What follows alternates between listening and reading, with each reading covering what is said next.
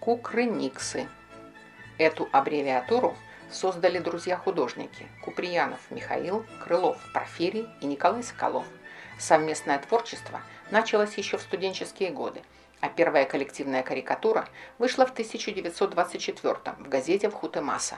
Максим Горький советовал им не ограничиваться литературными темами. И с 1933-го они уже сотрудничают с газетой «Правда». 22 июня, через несколько часов после объявления репродукторов, в редакции было два эскиза. Творчество Кукрыникса в годы Великой Отечественной войны обрело особую силу и глубокий размах. Теперь их знают все и везде.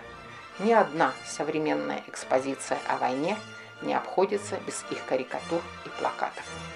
В послевоенные годы их кредо – политическая карикатура. От них доставалось мировому империализму и колониальной политике. Войне во Вьетнаме и Корее журнал «Крокодил» выходил с их острой социальной сатирой.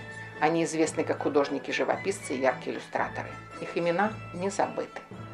На запрос «Кукрыниксы» поисковики выпадает рок-группа из Санкт-Петербурга. Не секрет, что ее название заимствовано у трио раскрученных советских карикатуристов. На минуточку.